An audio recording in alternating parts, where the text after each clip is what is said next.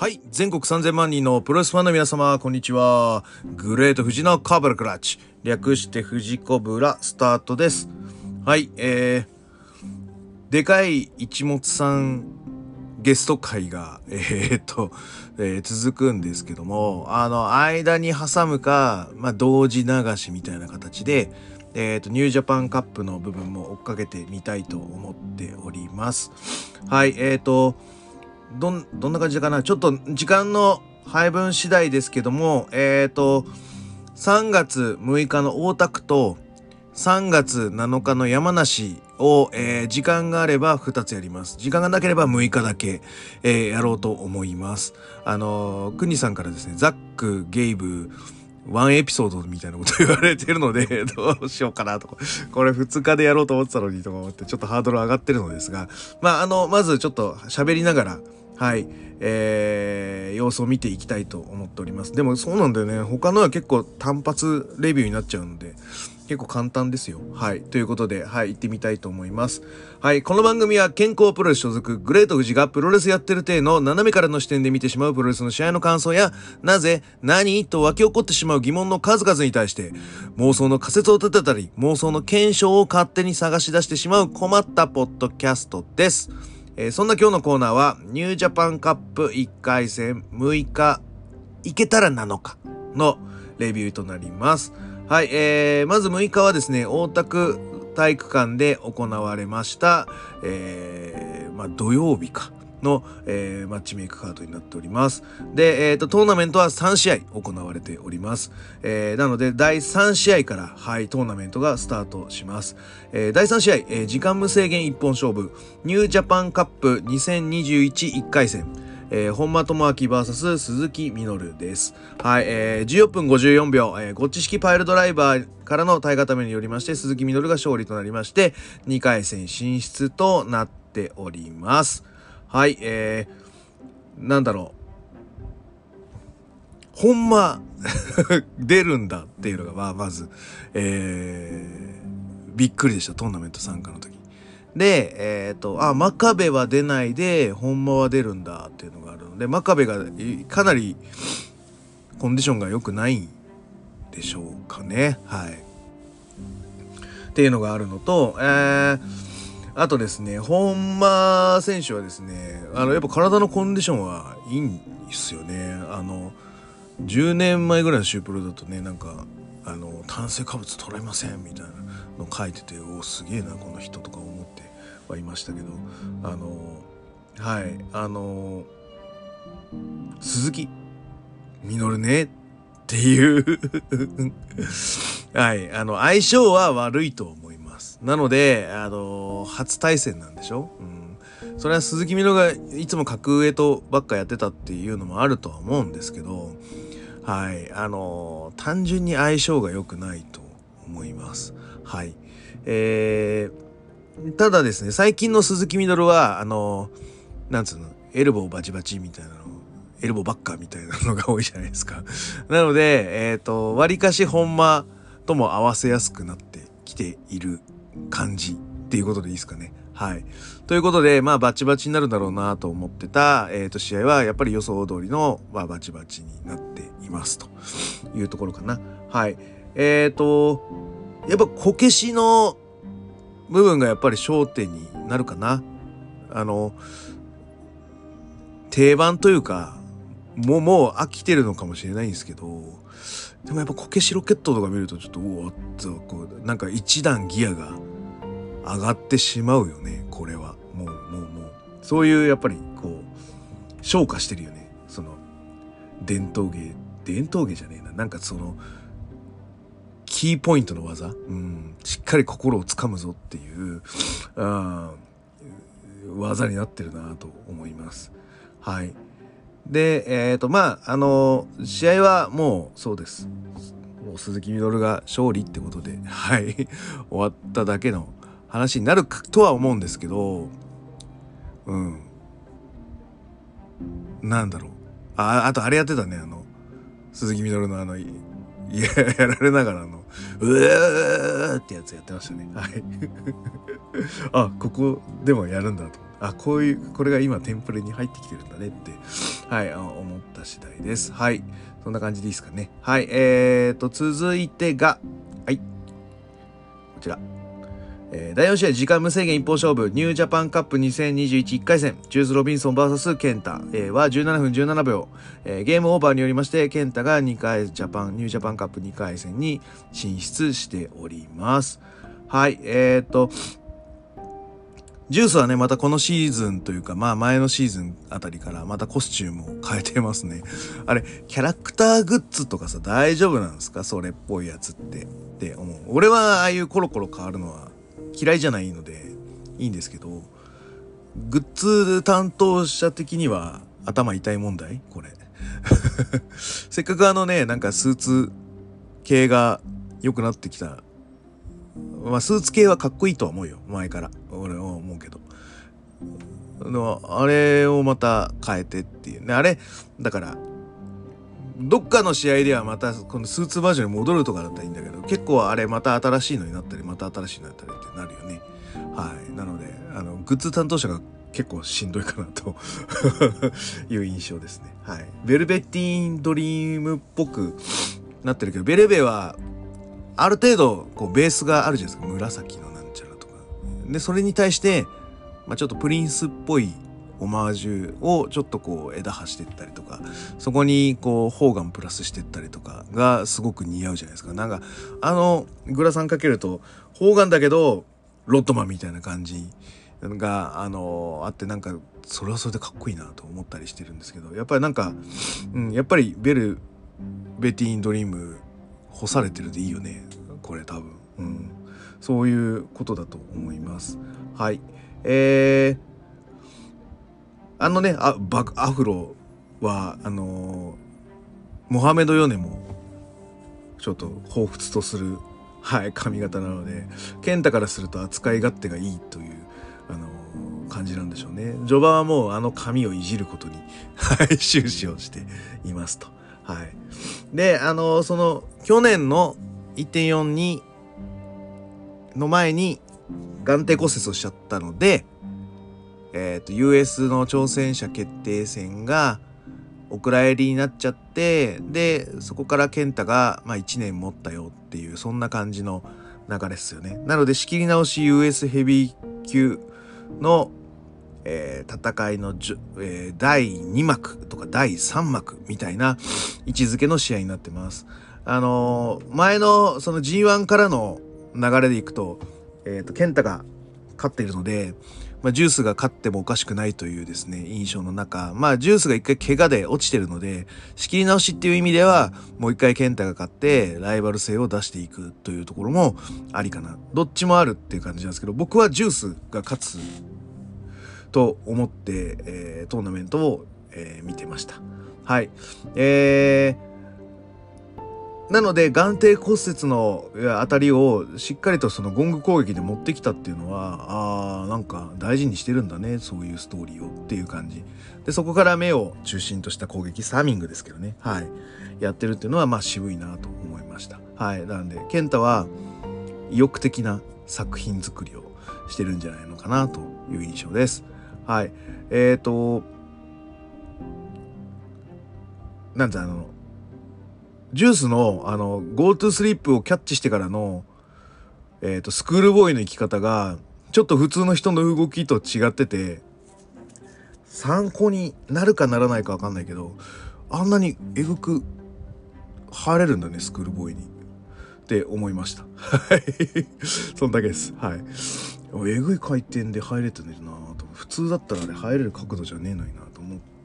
はい見ました。はい、ちょっとそこが印象的でした。あとゲームオーバーはやっぱりちょっと作りが作りにくいね。あの一回足をこう挟んでいく過程がなんかちょっとダサい感じが だダサい？だうんななんかあれじゃない？こうなんか変な間みたいな感じで思っちゃう感じ。お風呂入るのに靴下履いてたみたいなそんな感じになりませんか？あの、あの、あ股を一個こうまたぐ時の、あの ま、ま、この、も、も、なんか間が持たない間の感じは、ど、どう思いますか？皆さん。はい。やっぱ作り大変だな、ゲームオーバーでとは思いました。はい。はい。という。で、もまあ、目をね、フェイスロックでね、決めてるっていう。これはサミングとはな、まあ違う、合法的な攻めなので、まあこれでギブアップという形になりまして、ケンタが2回戦進出となり、US、えー、王座問題っていうのはまた、あのー、どうなるかっていう感じになりますということで。で、えっ、ー、と、一方では、あの、AW レボリューションペーパービューが行われてまして、あの、ベルトかかったんだよね、ケニー・オメガとジョン・モクスに。で、ジョン・モクがと勝ったんでしょ？あれって。それでいいの？俺、ツイッターでしか追っかけてないから、細かい勝敗はわかんないんだけど。ってことがさ、二冠王になったってことでしょ ?US 王座と。そうするとさ、US 王座ってさ、負けやすくなるじゃないですか。どっちかというと。そうするとさ、そうするとさ、ばっかりだね。ケニー・オメガが US 王座取ったらどう思います？って。なんか、す、本当に息切り切りになった時は、なんかそのカードが切られたら、やべえかなとか思ったりとか。うん。あとはまあ別の資格が新日本から US に行ってっていうストーリーが行くのかもしれないけど、一番面白いのはケニー・オメガが US 王座を取ってしまうというのが面白いね。そうするとニュー NJPW ストロングでケニー・オメガが見れるっていう、まあ、もう一個先のクロスオーバーになるし、この前ジョン・モクスイが出たよって話でしょ？で、ケニー・オメガも出てきたよって話になるし、どんどん行き来が、こう、ある程度のメンバーは出てくるっていうところが、どうなの？っていうところになります。はい。えー、そんな感じで、はい。気になる US 王座っていうところになります。はい。えーと、次、えー、メインイベント。はい。えー、じゃあこれは多分あれだな。6日で切っといた方がいいですね、これ。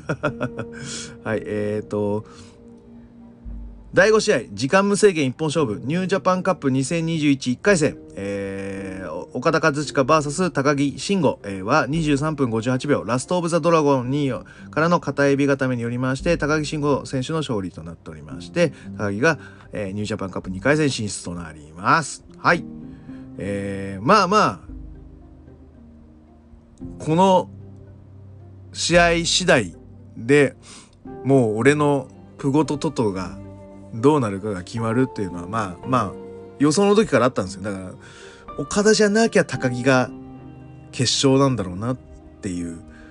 だけどここで岡田が負けるっていうのはもうそう信じ想像できないんで僕は岡田にベットしてたんですけどね。っていう話。ただもうあの前哨戦の時に腰にテーピング巻いてたでしょ？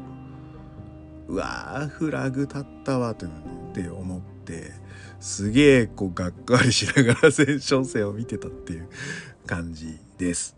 はい。で、当日は腰のテーピングは外してましたけど、まあ痛いのは間違いないんでしょうね。はい。なので、痩せ我慢ということで、俺は僕、僕は思ったので、余計ちょっと、ああ、かわいそうにっていう感じで見てました。はい。で、えっ、ー、と、序盤から動きのある作りをしてはいるんですけど、あのあの岡田のこうなんつうの雄たけび系は面白いっすよね。あの声高いしあの俺はあの1個みたいってずっと思ってて G1 とかもあのメインで勝つじゃないですか。でそうするとあのマイクのこう最初はあの1勝目だったらあの一生目って言ってこうすげえ叫ぶじゃないですか。あれめっちゃ一個っぽくないですか？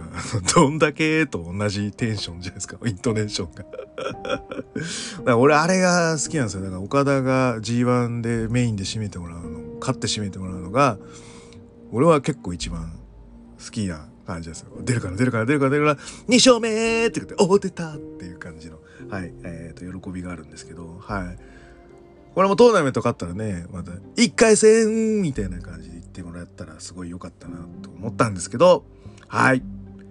えー、ちょっとね、あのー、岡田もその腰が痛いっていうのがやっぱり出てくるので、ところどころちょっと腰を気にしたりするシーンがありますと。で、えー、と、特筆したいのは、その高木のやっぱ場外の攻めのリズムの心地よさってすごくないですか？あんなになんか安定してバンバンバンとできるんだ技がっていうのがすごく心地いいなと思いました。あとはあの岡田に対してもというかやっぱりちあの背の背丈なのに、えー、信じられないパワー。特にあのブレンバスターのスピード。あれすごくねえですか？あんなになんかなんか一味違うなってやっぱ思うと思うんです。かけられた側も。ああいうなんつうのかな。ちょっとこうレベル規格外の技であるだとか体感をポーンとするとこうなんかですね支配されるんですよ。間が場が。そう的場がね。うん。ほんと。ああいうのをやるとやらレースプレイヤー側はめっちゃ嫌ですねやられた側はうわー差つけられてるみたいな感じになるのでちょっと焦ったりとかちょっとそこで間が向こうにコントロールされちゃったりってしますねはいはいすごくいいです。だからそのあのブレンバスター、スピードのブレンバスターは。はい。で、あの、翔選手がね、解説に入ってまして、あの、言ってたのがちょっと何個か面白かったなと思います。あの、な、なんだ、100キロじゃないからジュニアだけで、100キロだったらヘビー行きますって言ってたんで、もうすぐ100キロになってほしいなと思いました。それだったら。そのジュニアの愛があるから、どうのこうのっていう人もいるじゃないですかであのジュニア枠の人には。なんですけどショーみたいな考え方の人はやっぱいち早くその95キロぐらいでもヘビー転向っていう感じでしてほしいですね。まあそこの5キロはいいじゃないですかその嘘つきは。なのでその戦える体大きい体を作ってもらって大きい体できたらもうすぐヘビーに行ってほしいなと思いましたのとあのこの僕がやっぱりこの G1 でもこういつもニヤニヤしながらあの見ております。高木慎吾の独り言がねあのよく喋るから気が散るんですよねみたいなことを言って。何も言ってないのにうるせえって言われるんですよとか。あの そうそうそう。ね。させるかとかね。あのもう一丁食らっとけとか。あの俺俺どうした？みたいなね。高木独り言集。はい。あの俺結構好きなんであの特にあの電車とかで高木慎吾の試合見てるとその「どうした?」とか「こんなもんか!」みたいなねいやのをちょっと心の中で叫んでるんで思わずなんか声出しちゃいそうでドキドキしちゃうんですよ。で多分まあ今マスクしてるからいいんですけどあのニヤニヤしながら見ているので、はい、すごくいいですね。はい、でえっ、ー、とね、鷹木はあの、言ってたように、レインメーカー系、やっぱりこう、パクリの鷹木という感じで、レインメーカーポーズを、あのパクってきましたね。はい。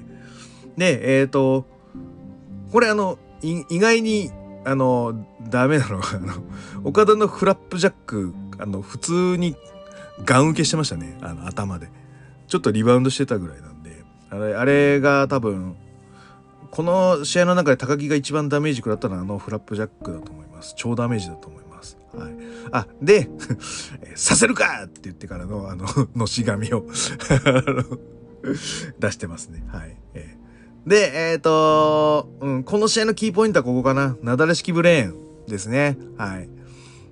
岡田の、えー、ダイビングエルボーに対して、えー、カウンターで、えー、出していくえー、なだれ式ブレーンバスターもうこれで結構こう体勢というのがもう高木よりからの岡田挽回っていうフラグに変わりました。はい。で、えっ、ー、と、レインメーカー式パンピングモンバンでいいのかな？はい。もう決まってっていう感じ。ね。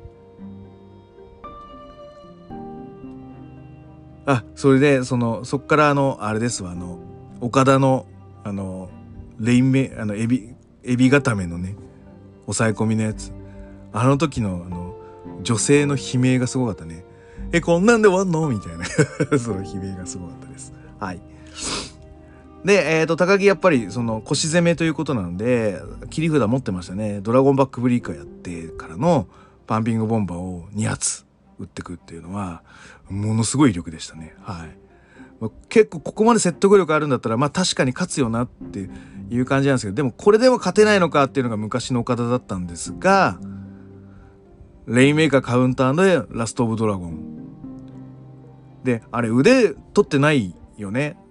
なんで、あれも、ラストオブドラゴンだけどデスバレーボムですよね、多分。っていう感じなんですよ。だから、高木の中では、あの、今日デスバレー、この日デスバレー出してないと思うんですよ。その、腕ロック式、ラストオブドラゴンみたいなのが出る時は、その中盤とか、なんかで一発、その、もしくは負ける時か、ラストオブドラゴン、ラストオブザドラゴンが出ない時とかっていうのは、デスバレーを出す。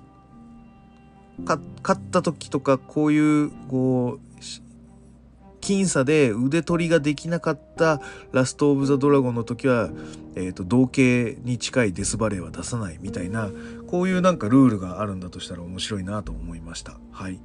なのでデスバレー出なかった謎っていうのが、はい、僕の中ではすごく気になりました。という感じですね。はい。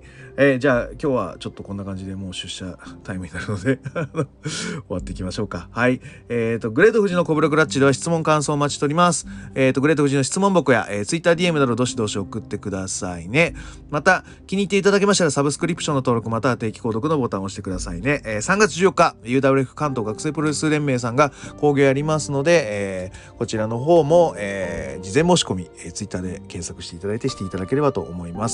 あの、かなり面白いです。えっ、ー、と、オチンコブラホック VS ケニオメコの引退試合が、はい、えー、ラインナップされておりますので、ね、ほんと行きたいです。はい、そんな感じで、はい、今日は終わりたいと思います。じゃあ次はザックゲーム行くぞってことで、はい、全国3000万人のプロレスファンの皆様、ごきげんよう、さようなら。